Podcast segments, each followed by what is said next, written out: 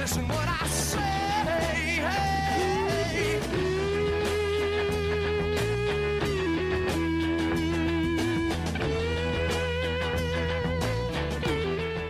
Utah's highest rated, most listened to sports radio afternoon show. This is The Big Show, presented by Big O Tires. Stop by your locally owned Big O Tires for no credit needed financing and the best prices on winter tires. Big O Tires, the team you trust. This is 97.5, 1280 The Zone and the Zone Sports Network. Big Show, Gordon Monson, Jake Scott, 97.5 and 1280 The Zone. Want to remind you about our friends at Davis Vision. They're giving you 1,000 reasons to get rid of those contacts or glasses. That's $1,000 off uh, LASIK during the month of February. Start your road to vision at davisvisionmd.com or call today 801 253 3080. That's Davis Vision. We're going to talk to Steve Klauke coming up here momentarily. Of course, uh, not only the voice of the Salt Lake Bees, but also the Weber State Wildcats. And all around, good dude. Steve is the best. I, I bet we'll get some actually funny puns with Steve. Oh, well, wait a minute. Well, what, what did that mean? I, I mean that Steve's good at puns. No, no, what did, no, that was pointed at somebody else. I, I just said Steve will probably get some actually funny puns because I. He As opposed to what we normally hear on this show? Is that what you were getting at? well, you can read into it however you want. Well, that's what I read into it. Steve Klauke joins us now, voice of the Bees and the Weber State Wildcats. Hello, Steve. Hi, Jake. How you doing? Gordon, how you doing? Uh, thanks again for the uh, very nice column the other day, and it's always good to talk to Mr. Pooper Scooper on the other side of the glass. you know, you know, uh, Steve. Uh, lot, I got a lot of feedback from that column from people around uh, who have known you through the years in baseball, and uh, you've got a lot of fans out there, my friend. Well, that's that's that's nice to hear. I'll remember that the next time I'm up for a uh, salary increase.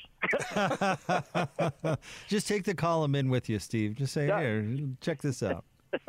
Let's leverage.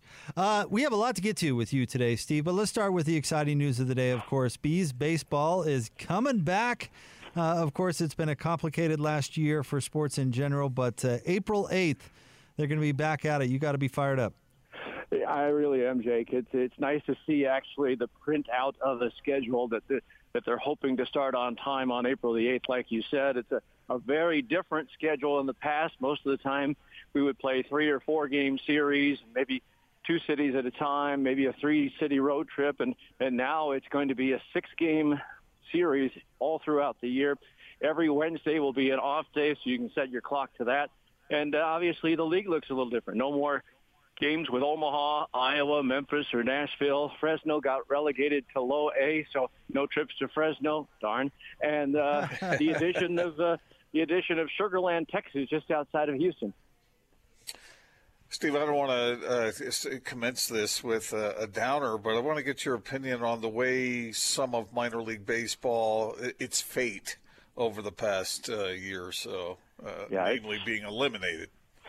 yeah, the- the 42 teams that were eliminated. That's uh, that's sad to see. That was Major League Baseball's uh, uh, solving the problem of low minor league salaries. So instead of having six levels, let's just get rid of two levels and say that we're giving the minor league players a 34 to 70 percent uh, salary increase. So uh, that, that's their way of doing it. I don't particularly like it. I mean, baseball is grassroots, especially the teams that uh, were eliminated. Thankfully, in some cases, like the Pioneer League, they were able to partner with Major League Baseball and have an independent league, which is great because the quality of play, the age of the players, very similar to what they're used to. The biggest difference is now these teams have to pay the player's salary, which they didn't have to when they were in affiliated baseball. So that's going to be a, a problem when you have limited attendance and you can't, uh, you know, raise the necessary revenue to pay the players. So it's going to be very interesting to see how that all works out. Steve, you've been around minor league baseball for a very long time. Is there a different way they could have done it, or was this pretty much what they had to do? Well, considering it's a multi-billion dollar industry, I would think that with all the money they do pass out, they would able to would, would have been able to find some money somewhere along the lines where they could increase the players' salaries and keep all the teams. But part, I, I guess part of it is the salary, part of it some of the facilities weren't up to snuff, and part of it was travel. Now that is all good and fine, but then I look at my uh, the Bees schedule, and the first road trip is Houston, Sacramento, which doesn't make a whole lot of sense. So uh, it, it's uh, it's uh, it's a double-edged sword for sure. But you know, at least uh, the teams that are still around will have baseball. Steve, I so enjoyed our conversation the other day. And uh, as you can imagine, Jake, Steve has a lot of stories, a lot of experience, a lot of tales to tell. My question to you now, Steve, is what is your favorite? What's the best thing about calling AAA baseball? Well, I think it's the fact that uh, a lot of these guys you're going to see at some point in time. Maybe it's only for two games, maybe it's only for six or eight, like me. But some a lot of these guys you're going to see uh, on television in a Major League Baseball uniform and get a chance to play in the big leagues. And watching these guys uh, work their tails off and for very little money, I think I might have told you at the. Uh, uh, I, I've seen some pay stubs from some guys at the AAA level a two-week pay stub after taxes taken out sometimes was only $534, and how are they going to live on that? So uh, I think just getting seeing these guys get that opportunity, even if they're only there for say 10 days, that's more than you know a three-month salary in the minor leagues. Steve Klauke with us, 97.5 and 1280 The Zone. I want to ask you about Weber State, Steve, but before we move off baseball, uh, Joe Ingles was on this morning with DJ and PK, as he always is, and he, he revealed a bet between he and Donovan Mitchell, and I want to want to see which way you would bet. Joe has never been a baseball player. He played a little cricket growing up, but he's bet Donovan Mitchell that Donovan can throw him 10 fastball pitches – and all Joe has to do is get it in play once. Doesn't doesn't have to get a hit, just has to get it inbounds once. Who would you bet on? Oh, definitely Donovan. The only way Joe wins that is if Donovan doesn't elevate a pitch and he bounces it in because that's what a cricket batter sees every pitch. They bounce it in. And so he might be used to something like that, even though a cricket bat's about three times as wide as a baseball bat. So I think that's the only chance that Joe has is if uh, Donovan uh, skips one in the dirt, and that's more along the line of what Joe has seen in his past. Well, that's my question then. Is he going to be allowed to use a cricket bat? uh, it would help his chances, but I don't think it would put him over the top. And he was he was claiming all he has to do is dribble it, you know, a foot in front of himself. You know, I mean, you think he's just going to be whiffing? Yeah, there, there, there's no, no doubt. If, if you know, I've seen I've seen Donovan throw out a ceremonial first pitch of the ballpark, and it was as impressive as I've ever seen from a Jazz player over the years, as opposed to the worst one I ever saw, which was by Karl Malone, that wasn't even close to reaching home plate, and later he blamed it on the fact his hands were too big to throw a baseball. uh, Klauke is with us here on 97.5 and 1280 The Zone. Switching gears, Steve, are you ready for some spring football?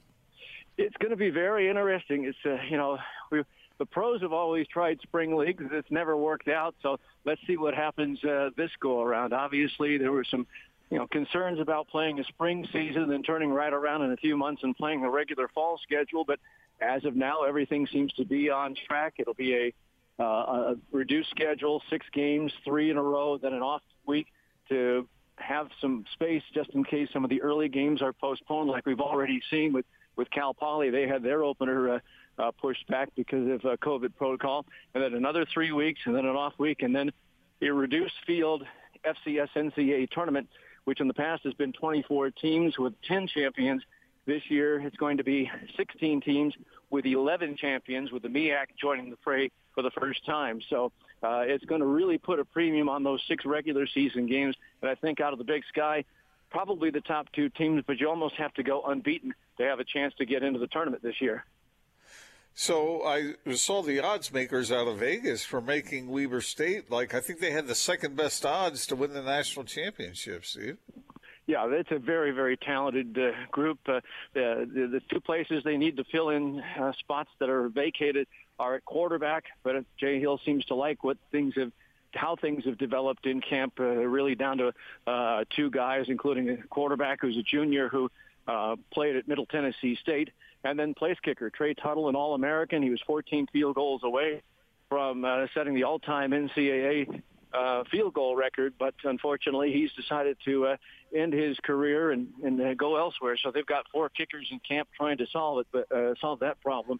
But the defense that they have here, that's what Jay Hill has predicated his success on is great defenses. That's certainly what they've had. And each year they lose players, and each year they seem to rebuild to even better defense. So I think that's the thing that everybody's hanging their hat on. Because you mentioned the odds makers, uh, some of the polls I've seen have them ranked either second or third in the nation. So it's going to be a fun, a short but fun season of football uh, up here at uh, uh, Weber State.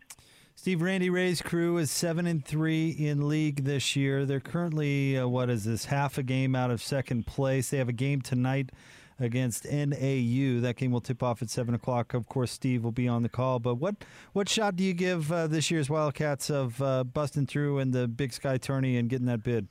I think this is the best team that uh, Coach Rahe has had since uh, they went to the NCAA tournament. My first year of, doing uh, Weber State games in 2015. It's a very talented team. Nine new players from uh, from last year that have all really come together. Uh, guys who have played at a high level in the past. Transfers from Florida, Loyola Marymount, Northwestern. Uh, they really have come together and played well. They're an excellent defensive team. And uh, kind of like the Jazz, they're one of the best three-point shooting teams in the country. As a matter of fact, I think they're second in the nation only to Baylor. So it's been fun fun to watch. Uh, they got the split up in Montana last week, which was huge, I think. And now it's just a matter of, uh, again, how are things going to play out because you have different teams with different numbers of games played. It's not going to be even. How are they going to solve that when the regular season ends in three weeks? So, Steve, are you walking right now? Uh, yes, I am. Sorry about that, guys. Uh, no, no, it's okay. The reason I asked that, Jake, is because do you realize that while a lot of other people sort of been sitting around uh, through this coronavirus thing, uh, just uh, eating and uh, sitting around, Steve has lost, uh, what'd you say, 20 pounds, Steve? 20 uh, pounds, from- you know. Yeah, going on these long walks. Yeah, some people have put on the COVID-19. I've taken off the COVID-19. Nice.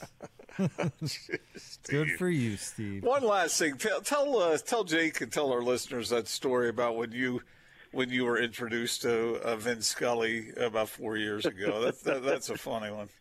Well, as, as a, as a 12-year-old, uh, and actually 11-year-old in 1966, my teacher took myself and another student to Wrigley Field to see a great pitching matchup between uh, Sandy Koufax for the Dodgers and Ken Holtzman for the Cubs, two two very good left-handers. Obviously, Sandy a great left-hander, um, and uh, he my teacher happened to be from Brooklyn, and uh, walking up the steps from the field to the old press box at Wrigley Field was Vin Scully, and uh, my teacher, Mr. Shapiro, said, "Steve, you have to meet this gentleman." So I, he introduced me. We exchanged pleasantries, and he went off to work. Fast forward to about uh, four or five years ago, a friend of mine asked if I would like to meet Vin Scully down at spring training, and I said sure. And so uh, he was very pleasant, and, and Mr. Scully said, "Well, pleasure to meet you."